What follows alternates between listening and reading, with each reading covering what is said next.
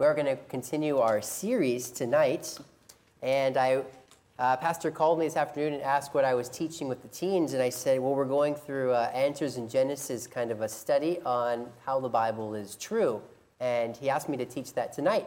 So we're actually on lesson two with our teens. But what I'm going to do is do some review to catch you up. And then we'll kind of finish our lesson tonight, or so that's the plan.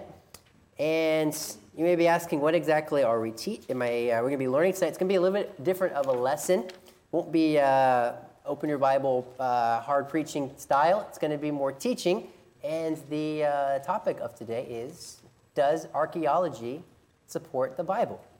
Now, I don't claim to be an expert in this field. I've been studying it a little bit here and there in, uh, as we've been teaching Pacific West uh, Baptist College some of you students might recognize a couple of these pictures. Maybe I'll call upon you to tell me what it is. Ooh, anybody want me to test the college students tonight? Yeah? How about the one without a tie on? We can, uh, I could ask him. I just had to throw that out there. I think Pastor White's watching tonight, right? So I'll make sure uh, I'll, I'll say everything correctly and properly. Of course, I would do that anyway. But does archaeology support the Bible? It's a very, very interesting uh, topic. Uh, Brother Doug actually he bought he, he gave me a archaeology Bible. I don't remember exactly the name of it, but it's a Bible, and with it shows archaeological finds. It's fascinating, and this study is so so vast. I'm literally going to just skim. Uh, so if I miss one of your favorite archaeological finds, I apologize, but I can't please everybody. But these are just some things. Some of these you you, you haven't seen uh, some of them you have, and some of it's just informative. And uh, first question really is what is archaeology? First of all, how do you spell it? I always get the A and the E backwards, and not that it matters, maybe I'm homeschooled, but what is archaeology? Is archaeology a professor in school that, uh, that, all, that likes to uh, hunt for buried treasure in deep caves while fighting Nazis? Is that an archaeologist? Uh, I wish. if it was, I think there'd be more of us. But archaeology looks a little bit more like this, I suppose. What is archaeology? The study of human history and prehistory through the excavation of sites and the analysis of artifacts and other physical remains. Now, let me quiz you. Patrick, what did I just say? I'm just kidding. So, archaeology is basically just the study of history, or prehistory as it is. And uh, growing up as a kid, I, I grew up homeschooled as well as in a Christian curriculum. So my, my, my mentality oftentimes was most archaeologists, archaeologists are Christians. But that's not really the case. In fact, there's very few archaeologists who are, in fact, Bible believers, although many, even unsaved archaeologists, still use the Bible as a source because it's quite accurate.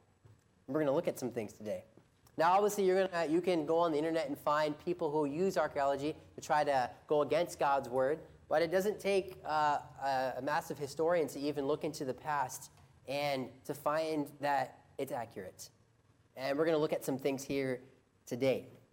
And uh, the teens have seen this first couple of slides, so we'll just do some review, but it's been a couple weeks. You guys probably don't remember much anyway by now.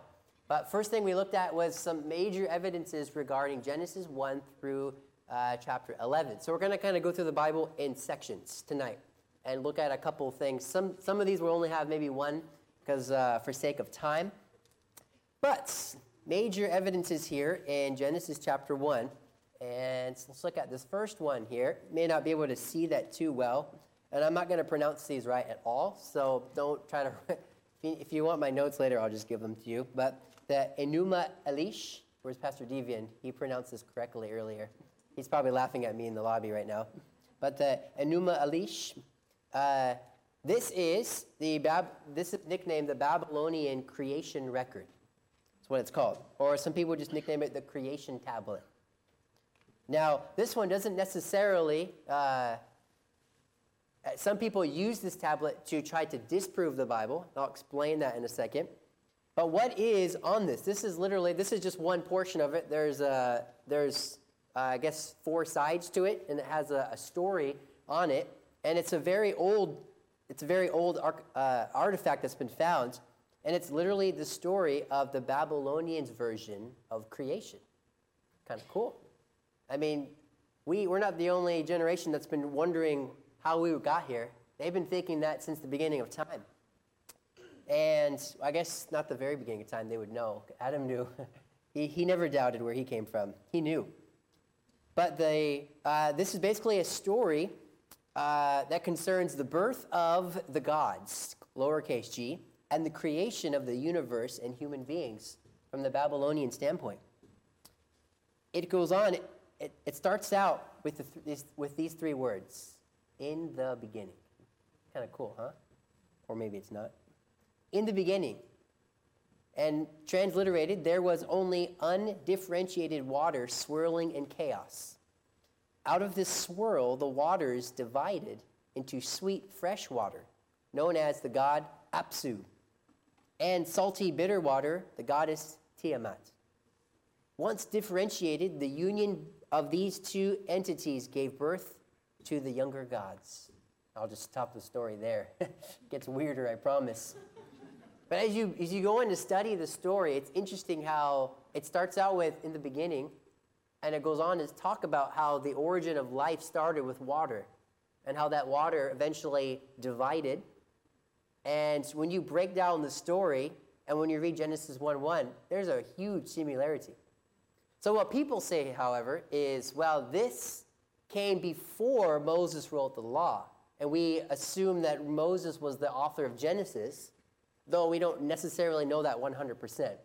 But it's just been generationally passed down as it being Moses. And therefore, if this was written before, then the Hebrews gained their intellect, they gained their story, their version from this tablet right here, from the Babylonians, or uh, I guess you could say ancient Sumerian time.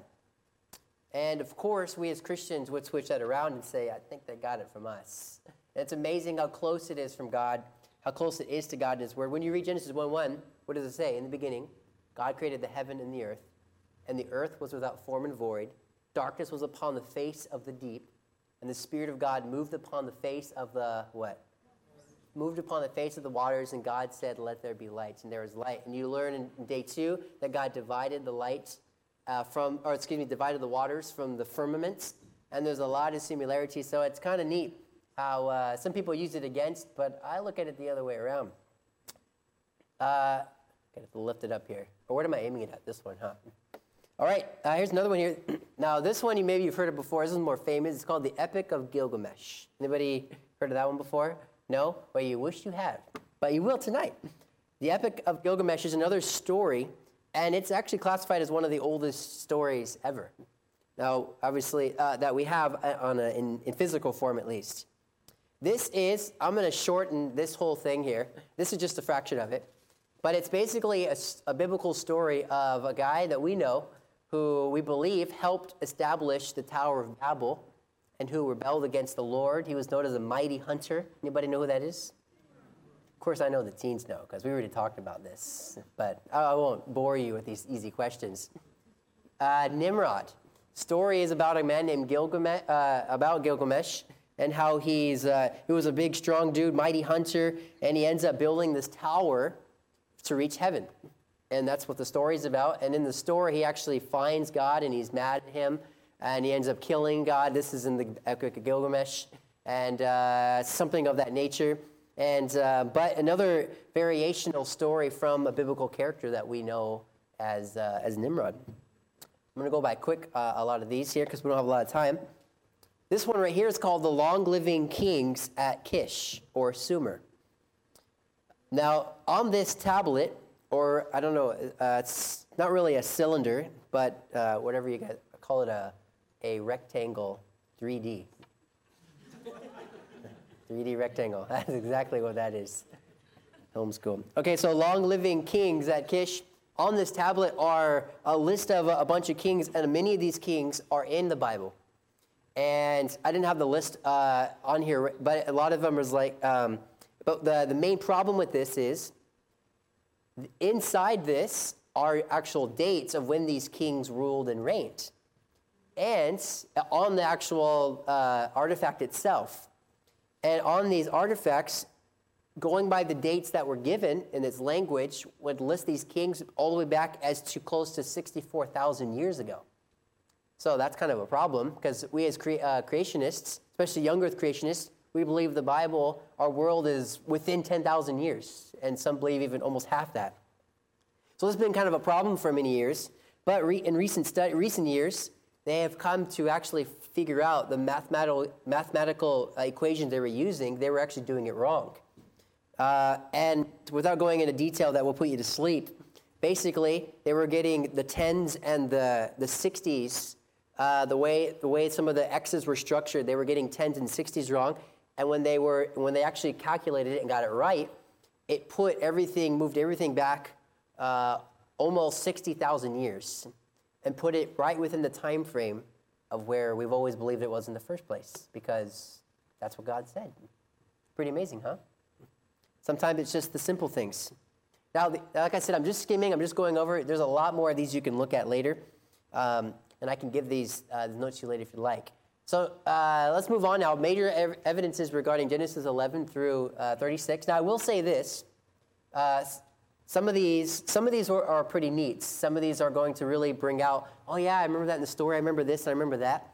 Um, there, we, there isn't uh, archaeological finds that says directly on tablets uh, Jesus Christ of. Nazareth.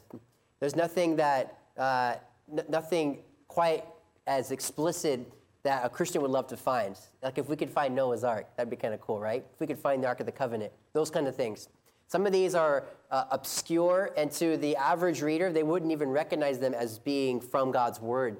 But we as Christians can look into them, and we can see God's hands all along the way in some of these evidences. So just throwing that out there for you.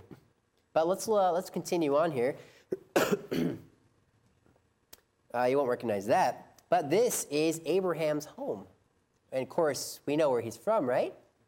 Where's Abraham's hometown? Anybody remember? Ur. You guys okay? Just clearing your throat? Ur. Er. No, you're right. Er. Ur. U-R is how you spell it. Ur. Abraham's home city of Ur was excavated by a guy named Sir Leonard Woolley. Kind of wish we could bring back the Sirs thing. You're like, Sir Taylor. Don't call me that. Abraham's city of Ur, and for the longest time, uh, Ur was not found. They, didn't, they couldn't quite figure out where it was, and they were doubting whether it was true or not, but uh, they have uncovered Ur, and they surprisingly found, at least for its time, it was quite luxurious. If we read God's word and Bible, Abraham was a pretty wealthy guy. He had money, and his father was as well. And so it kind of matches a little bit of customs there. Now, the customs during, the, during Abraham's time, as described in the Bible, are endorsed by archaeological finds, such as, we explained, Ur. Uh, there's other cities, and there's even Nineveh. These were written records from that day, not just put down in, in uh, writing many centuries later, but many of them bear the marks of eyewitnessing reports. So in these sites, they've found tablets that make reference to the way of life in Abraham's time and it's interesting, in Abraham's time, uh, in, in writings that we have found during in sites such as the city of Ur, you can find instances where somebody who couldn't have children, uh, the who couldn't uh, who couldn't have, a woman who couldn't have children, now the lineage of that family is at risk, was allowed to go to uh, a servant of, of, of the maid and allow the, the, um, the, cap, the man of the house to have a child through, and it was legal, it wasn't against law, and therefore was able to keep the lineage rolling because having children and having a, a big family, that was, that was one sign of prestigious, of power. And of course, we see that story happening in the times of Abraham. And it's just interesting how those two things correlate there. Uh, this right here is a little statue of uh, from Ur, it was a king whose name was Namu. He was the king of Ur, uh, who claimed to built a famous tower. uh, in Abraham's time, excuse me, I'll be clearing my throat kind of throughout the night, but records of the five kings, there's five kings in the book of Genesis, and these records have been found within excavation sites of these kings existing uh, throughout uh, the time of Abraham. And this is another neat one here. Now, just by looking at it, you may not recognize this, of course. Uh, but one of, and you can even Google this uh, on YouTube, and they have videos on the this group of people called the Hittites. And the Hittites are in the Bible. They're in Genesis chapter uh, 23 during Abraham's time. Abraham actually negotiates with the king of the Hittites. And in the Bible, we find that the Hittites come from a man named Hatti, H A T T I. And for the longest time, people doubted whether this group, whether this, this ancient civilization actually existed. And it wasn't until, uh, I don't have the exact year on here, but they were able to uncover this site and they were able to figure, find out. And I, I should have given you more pictures, but this is a pretty grand looking little vast uh, palace that they have uncovered that comes from the Hittite people. And these Hittites were they were pretty luxurious themselves. They had a lot of technology back then. This was during Abraham's time. And their empire would actually grow and increase to a pretty, pretty uh, insurmountable number. So if you ever get bored one day, look up the Hittites and how they discovered them and what kind of people they were. It's pretty fascinating how people doubted their existence all along, but God said they existed, and guess what? They do. We could just trust God's word and uh, save some heartache. Uh, let's keep moving on here. Moving on later in Genesis, we have. Uh, I know you can't read that. If you could, uh, come see me afterwards. I got some things I want you to read for me. But we have here. Uh, this is an Egyptian tablet, and this is just uh, just an example of one. But this would be a tablet that a young child would would uh, have on his lap, and he would kind of use to draw with. I don't know that this is exactly what this specific picture is. But as you study and read uh, Egyptian handwriting and Egyptian styles of writing, all throughout these writings, they use phrases uh, such as captain of the guard, or overseer, or chief of the butlers. Now, this would obviously be transliterated, but these very similar phrases are used chief of bakers, father to Pharaoh, father to the gods. Uh, the terms Lord of Pharaoh's, uh, Lord of the house, or ruler of Egypt, like these specific terms are actually used uh, in, in the Bible, and these specific terms are used all throughout Egyptian writing, transliterated, of course. And it's just kind of neat to see, even in Joseph himself, he was given an Egyptian name in the Bible, and I won't even pretend to know how to pronounce it, uh, but I'll try anyway because I'm competitive. It's uh, Zaphnath Paneah. Head of the sacred college is what it means. And, and this, you can find this in Genesis chapter 41. Other Egyptian phrases are used, and the style of name given to Joseph in this context is a very similar name that would have been used in Egyptian times. So, just, just some uh, small things, but just some interesting correlations between Egypt and uh, the Bible itself. Uh, so, let's move on from Genesis over to Exodus now. Some things here in Exodus. And uh, I should ask the teens what, what this one is, but uh, but I won't. Dennis is smiling right now. He's like, please don't look, don't ask me anything right now. In the book of Exodus, historians have argued that the bulk of Israel's laws were written very late. And by that, what I mean is they didn't come into existence until long after Moses' day. So they were arguing that the laws that was, that was given by Moses, and you could read Numbers and Leviticus and Deuteronomy, read all their rules and regulations, those things could not have come into play until much, much later, way after uh, Moses' time. And, but according to the Bible, Israel started implementing many of these laws and regulations right out of Egypt. And in some cases, while they were in, in Egypt. And they were starting to formulate, while they were wandering in the wilderness, some governmental way of life and some way of thinking. This right here is called the Inushna, Inushna, Inushna Law Code. It's a law code, that's its nickname, the Law Code, uh, dating back to 1900 BC. This, when this little tablet was found, on it reads a whole listing of laws and regulations, many of them very similar to the laws and regulations that you could find in the book of Exodus. Many of them were covenants, they were forms, uh, And this right here comes around the same timeline of the Hittites. This law code, uh, which Hittites would have been around the time of Abraham, and even goes to much later. On, on some of this, there's laws on there all the way down to uh, the penalty for, for rape. Uh, if you were involved, the penalty for stealing, and uh, all kinds of laws and regulations that historians are saying didn't really come into play until much later. Why they would argue that, I'm not sure. But this uh, archaeological find right here proves that, once again, the things we find in God's Word, the laws and regulations that were there, they, uh, they do exist. And they could very well have been made, especially by an all powerful God who, could, who wanted to make sure his people stayed in the race and didn't get, go extinct, they didn't kill each other. Set down these rules and regulations so that they can, too, be the people that God wanted them to be. This one you've probably heard of before, and I love this one. Uh, this, is the, this is Egyptians right here, if you couldn't tell by its style. And the 10 plagues in Exodus. Uh, let's name some of them. So we got water into blood. What's another one? Frogs, that's the famous one. Flies, lice, cattle, death, the murrain, boil, death of the firstborn, darkness, two more. What is it? Locusts, one more. Hail and hailstorm, fire and brimstone, hail. Uh, so we have, there's the 10. If you read and you study Egyptian gods, they worshiped the god of the Nile. They, the Nile River was a god. They worshiped the frogs.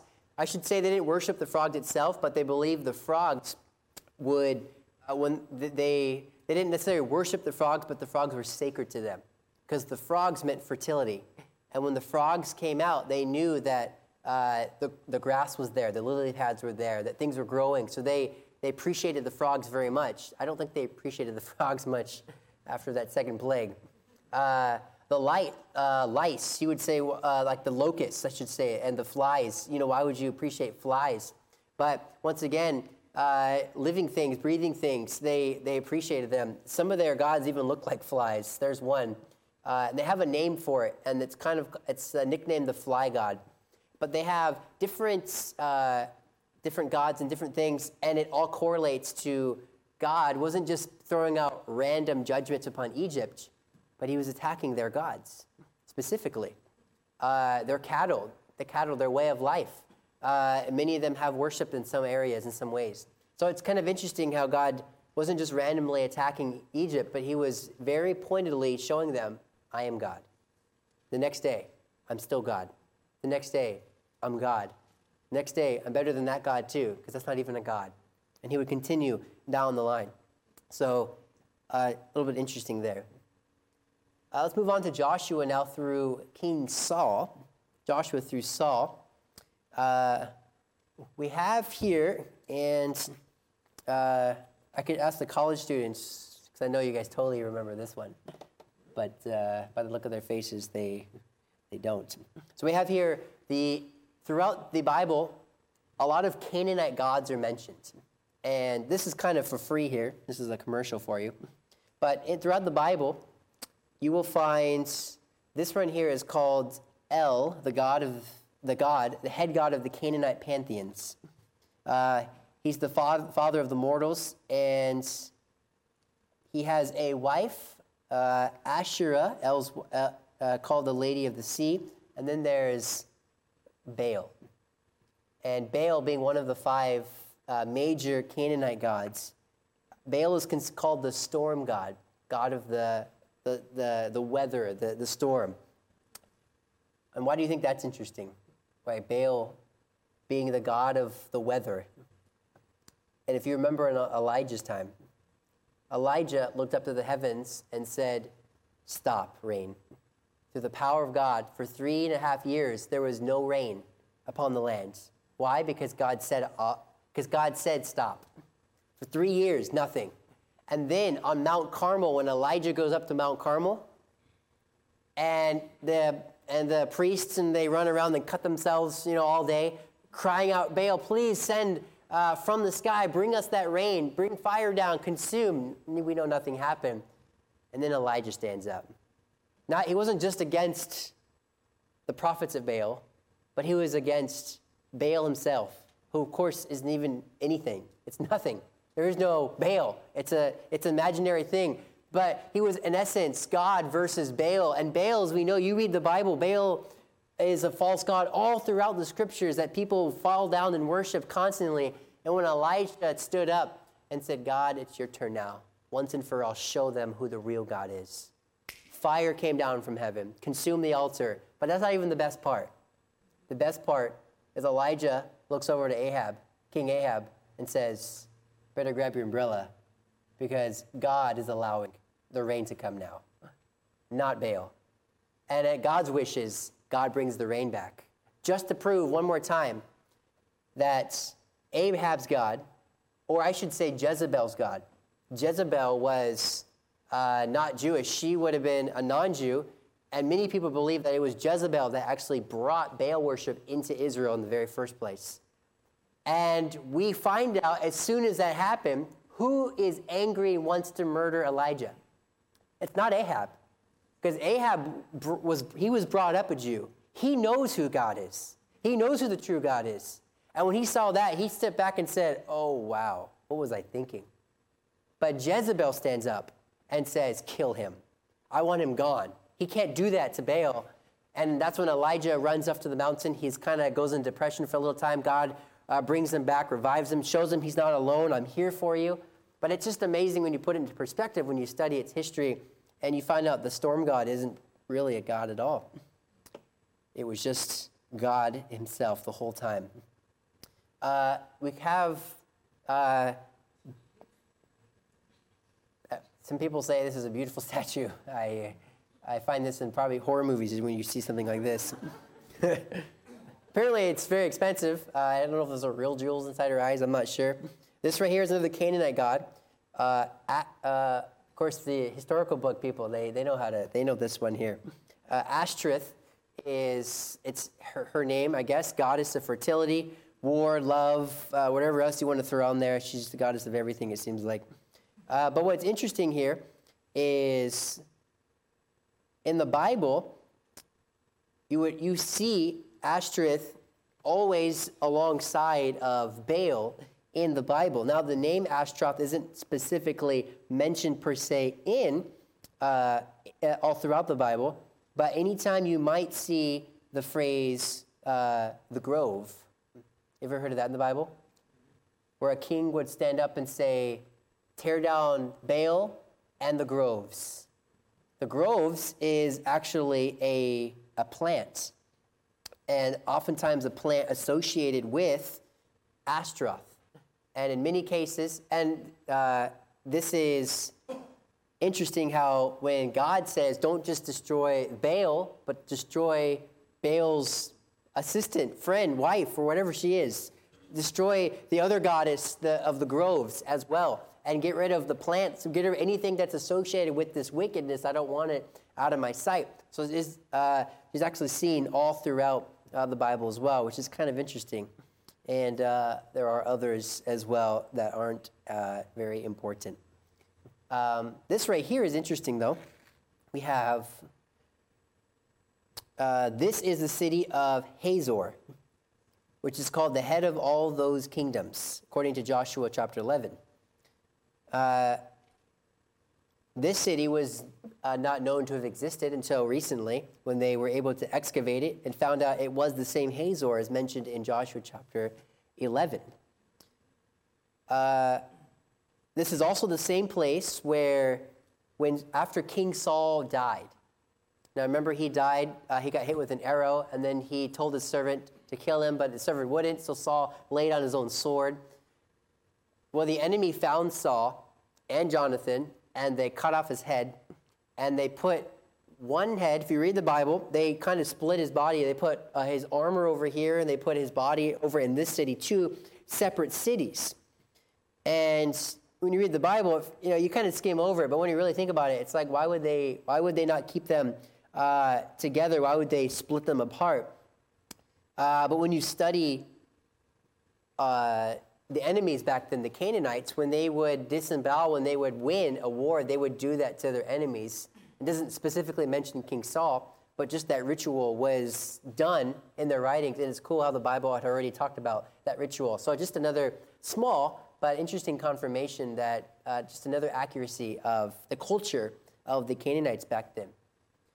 Uh, let's keep moving on here. So we have the period of the kings now. We're not going to go all the way through Revelations, okay? So just uh, we're just going to go th- just halfway through the Old Testament here. Actually, this is pretty much halfway now. But the period of the kings. And I only got one here for you. And now I know one you guys know this one. Which one is that? Ah, there it is, Brother Rob. He's like, come on, guys. Guys, come on. The Moabite stone. All right. The Moabite, I don't know why I'm looking at them. I should be looking at Rob. He had, he had high scores in my class. The Moabite stone right there. So this one is a very important uh, part of archaeology here. And it's actually one of the most important extra biblical correlations with 1st and 2nd Kings.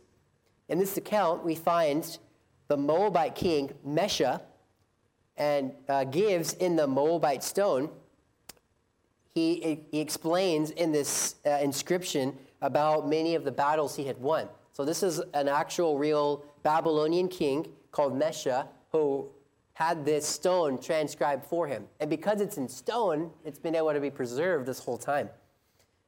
And this is actually known as the longest inscription discovered in the eastern Mediterranean coastland. It has uh, uh, 34 lines of perfectly intact written uh, Babylonian language written here. And in this, we find all the, uh, some battles that he won and his close relationship with his lower G god, whose name is Shemash, which you can find throughout the Old Testament. Shemash. Now I'm going to read to you a small portion transliterated in English, okay, from this stone. Tell me if you recognize any of this. Omri was king of Israel, and he had oppressed Moab for many days, for Shemash was angry with his land. His son succeeded him, and he too said, I will oppress Moab. In my days he spoke thus, but I triumphed over him and over his house, and Israel utterly perished forever. And Omri took possession of the land of Medeba and dwelt in it during his days, and half the days of his son, 40 years. And uh, there's more I could read here, but he's literally referencing specifically King Omri. Now, many of you may not really even know who King Omri is. King Omri, his son is King Ahab. So Ahab's father is Omri, and he did reign. He only reigned for about 12 years, I believe. But he had a very great kingdom, a vast kingdom, and apparently had relation, not a good relation, but with this king here, Mesha. And this is one of the first times we have somebody in the Bible very specifically mentioned by, an, an, uh, by something that has been found in archaeology. And there's a lot more that's said on here that matches a lot of what we find in 1 Kings chapter 9, where we hear uh, this, uh, that matches some cities from Solomon, such as Hazor, Megiddo, and Gezer, and uh, just some interesting little parallels that we find here. So Moab Stone, you should look that up sometime but I'm sure you will. Major evidences regarding the Assyrian period. Uh, we'll go through these ones a little quicker here. Uh, this guy right here, his name is King Sargon of Assyria. And in fact, I want us to turn here. We're going to be looking at this passage at the very end. Look to Isaiah chapter 20 in your Bibles. Isaiah chapter 20.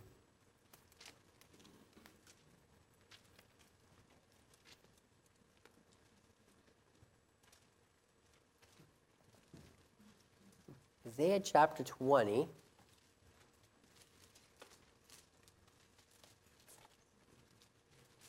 Not a very high quality picture, but uh, close enough.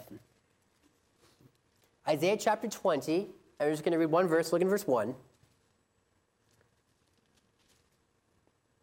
It says, In the year that Tartan came unto Ashdod, and then in parentheses it says, when Sargon, the king of Syria, Assyria, sent him and fought against Ashdod and took it, and took it. So this verse right here stumped a lot of people. King Sargon of Assyria? Who's that? We have archaeological uh, tablets and, uh, and listings of kings, and uh, they, have, they, they have a timeline built, and Sargon's not in that timeline. Who is Sargon? Was Isaiah, did he totally mess up someone's name? Maybe this name is supposed to be somebody else. And many people, for the longest time, would just skip over this just part here because Sargon didn't exist for many years. And after critics uh, began challenging this, uh, Sargon's palace was recovered at a city called Khorsabad. And in, not only was his palace discovered, but a wall inscription and a library record endorsing the battle against the Philistines bought, fought by Ashdod, exactly mentioned here in Isaiah chapter 20, verse 1. So not only was Sargon mentioned, but his battle against Ashdod was inscribed on a wall in his palace that they believed from a guy who didn't actually exist in the first place. So that's a pretty neat one there, how exact replication could take place. Also, the Assyrian title, we found it here in verse 1. It says Tartan, capital T A R T A N. Tartan, which means commander in chief. And several others are used casually in the Bible, but are mentioned all throughout Assyrian uh, inscriptions on walls, the name Tartan. And it's, uh, a lot of it's used as a kind of like a surname. So it's kind of interesting. And there are other things we could talk about, but uh, we'll skip ahead here. And this last one from this section, I don't even know if you can see that. It's kind of dark. Um, this one right here, it talks about the death of Sennacherib. And we won't turn there, but Isaiah chapter 37 and 2 Kings chapter 19 uh, records this king Sennacherib and his son Esarhaddon and his son Ashurbanipal. These are mentioned in the Bible, and it's interesting how these, I don't think Ashurbanipal is mentioned in the Bible, but the other two are Sennacherib and Esarhaddon. These guys were mentioned. Uh, critics were having trouble putting them in timelines, but because of excavation, they've, they've been able to uncover documents proving the existence of these guys, and of course, where they were and their existence, and how it all correlates uh, perfectly. So, once again, God's word is, uh, is where, right where it should be, all along the way. And I should also, also mention here, around the same time frame, and I don't think you could, you can't really see that, can you? Is it too dark? Too, you can kind of see it maybe. Uh, if you look, uh, you probably can't even see this. That's useless. Is the big one up here? Oh, the big one. This one could kill somebody. Okay. Uh, you can probably see this way better than the picture. Uh, let's see here. This is just, I'm not sure what's happening there. This guy right here is, well, I don't know if you can tell, this is like a fin right here. And this he's basically like half man, half fish. Half man, half fish. There's some fishiness going on here. I don't know that, oh, it's brighter. I like it. Whoever did that, it's my favorite person right now. So we have these half man, half fish. This inscription comes from Nineveh. And in Nineveh, we find some interesting things that take place. Uh, there is a man by the name of Adon Niharaim III who might have been the same king during the time of Jonah. And the reason we believe this is because when he came to the throne, somewhere in his time frame, his, uh, his, he completely reformed, if I could put it that way. He restructured himself. He changed the way he went about things. And uh, you see a change in his kingdom uh, from archaeology. Not only that, but all throughout, from his point on, we find new gods forming into play, inscriptions with man and fish forming into the picture. And a famous god comes from this time frame, a god called Dagon. I don't know if you're familiar with that. Dagon was a god that Gideon helped kick over at one point, and God said, Get out. Dagon was a fish god, half man, half human. And all around the time that we believe Jonah came about, fish things started to get fishy, if I could say it that way. And it's interesting how I uh, broke the, um, just gonna put that down, how it's interesting. And when you look at uh, archaeology, a lot of the Nineveh, Nineveh was the capital of Assyria. In that time frame, we find a symbol all throughout, I couldn't find a picture of it, but it's kind of, they call it the Nineveh symbol. And it's a, symbol of a woman, and in her womb is a, is a fish. And she's the goddess who would give birth to Dagon. But it's interesting how a woman in her womb is a fish, and the small correlations we find with Jonah and uh, his time in the whale. So whether that could be a coincidence or not, maybe it is. I don't know. But uh, just threw that one out there for you. You can start a conspiracy if you'd like. Uh, major evidences here, I think this is our last one here, regarding uh, Babylon and Nebuchadnezzar. And I'm just going to skim through these here. Nebuchadnezzar, we knew what he did. He uh, ransacked Jerusalem, he took it captive. Uh, when you read Daniel chapter 4, we know that uh, who Nebuchadnezzar was. He talks a lot about his life. Poor guy had like seven years as a, as a, as a wildebeest or whatever he was. Uh, we know from Babylonian uh, chronicles that the date of Nebuchadnezzar's capture was exactly in correlation with the events we find in God's word. We also find through excavation, I don't have a picture of this either, but Babylonian furnaces is one way that uh, Babylon would use to uh, kill people who spoke out against or did something against their gods. And it was common practice for them to throw them into a furnace. Of course, we know the story with the three Hebrews, how they were thrown into a furnace, only they were probably the only Babylonians that did not die because God did not want them to. Uh, and for many years, critics would say that there was no such king of Nebuchadnezzar, but nobody doubts his existence now as they've uncovered massive amounts of archaeological structures uh, by Nebuchadnezzar himself. This, uh, oh, that's Nebuchadnezzar. Well, I mean, I don't know if that's actually him, but uh, they call this Nebuchadnezzar the second. So maybe his son looked just like him. I'm not really sure.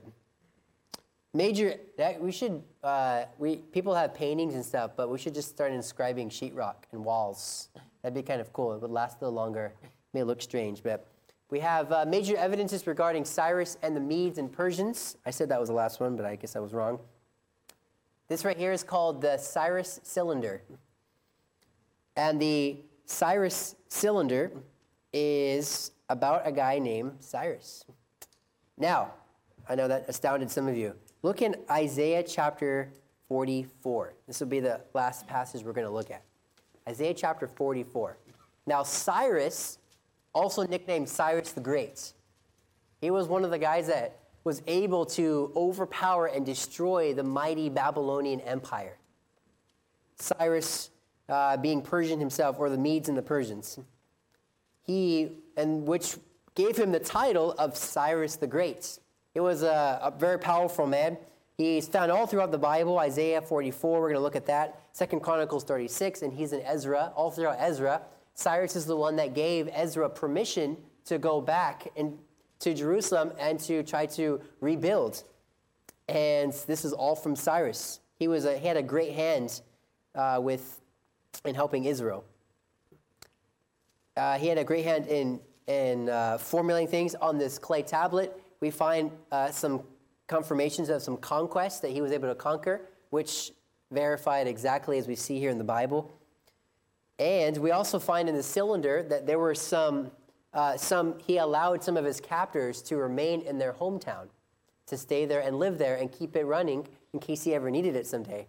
And that's exactly what happened in the book of Esther, where many people uh, stayed back home, but many people actually, he allowed his captives to live with him in, uh, around his city, as we find in the book of Esther. Uh, not from Cyrus himself, but Xerxes. Now, look in Isaiah 44. Cyrus the Great, they call him, but look how God, what God calls Cyrus. Uh, look here in verse 24. Thus saith the Lord thy Redeemer, and he that formed thee from the womb. I am the Lord that maketh all things, that stretcheth forth the heavens alone, that spreadeth forth the earth by myself, that frustrateth the tokens of the liars, and maketh diviners mad, that turneth wise men backward, and maketh their knowledge foolish, that confirmeth the word of his servant, and performeth the counsel of his messengers, that saith to Jerusalem, Thou shalt be inhabited, and to the cities of Judah, Ye shall be built, and I will rise up the decayed uh, places thereof, that saith to the deep, Be dry, and I will dry up the rivers that saith of Cyrus, He is my shepherd, and shall perform all my pleasure, even saying to Jerusalem, Thou shalt be built, and to the temple, thy foundations shall be laid. God is saying, There is nobody like me. I am the only God that there is. Cyrus the Great, he's just my shepherd. He just takes care of my sheep. He's looking after my people. That's exactly what Cyrus did. He single handedly made sure Israel was safe, even though they were his enemies. They destroyed him. But God said, Oh, Cyrus, I know you're great and mighty, but your only reason for existence is just to look after my people for me. You're, you're taking care of my sheep. So thank you for being, doing that.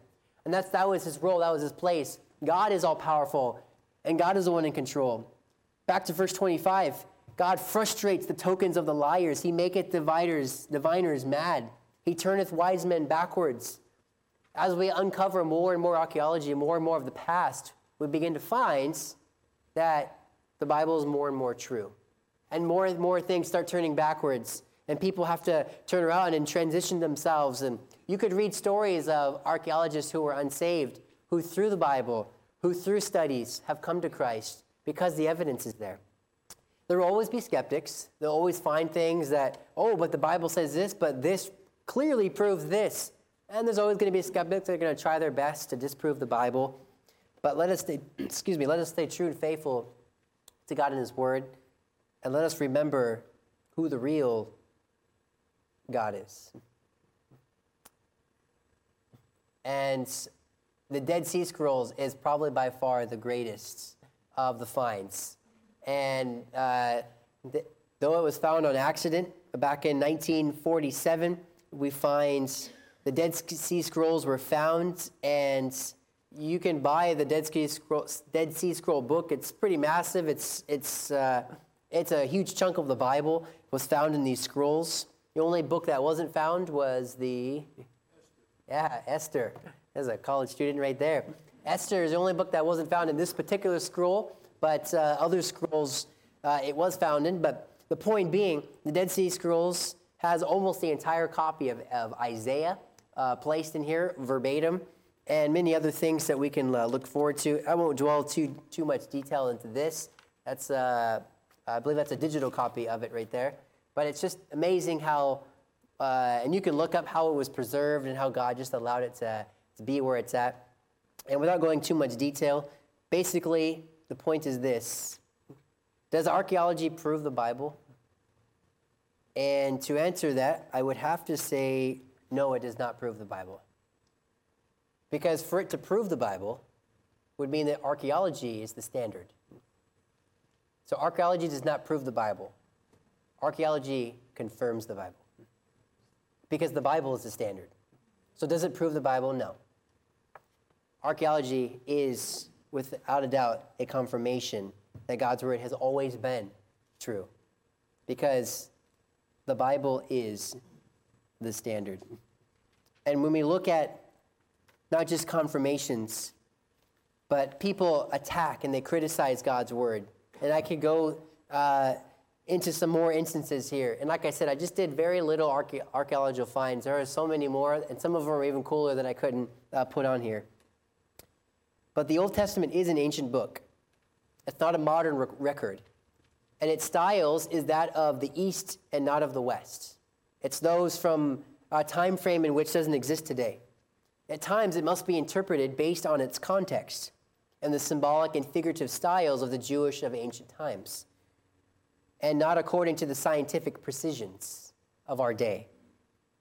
The Bible uses the language of phenomena, of, mirac- of the miraculous, as when it refers to uh, for instance, uh, in some cases where it's not uh, correctly scientific, the Bible will use terms like uh, the sun rising in the east. But scientifically speaking, the sun isn't what's rising, it's the earth that's moving. But we understand its context and what it's referring to.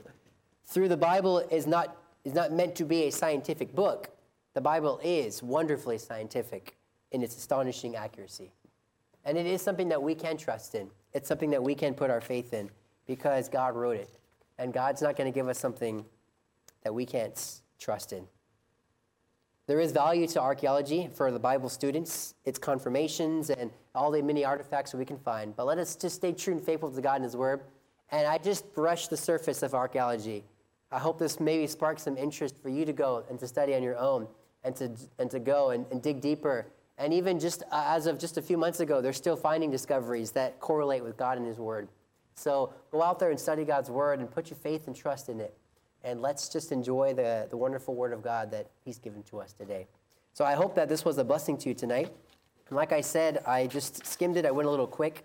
And if you'd like more information, I'd love to give it to you.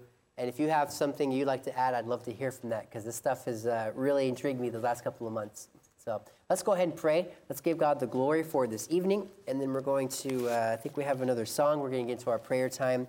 And uh, we'll let the Lord have his will and way.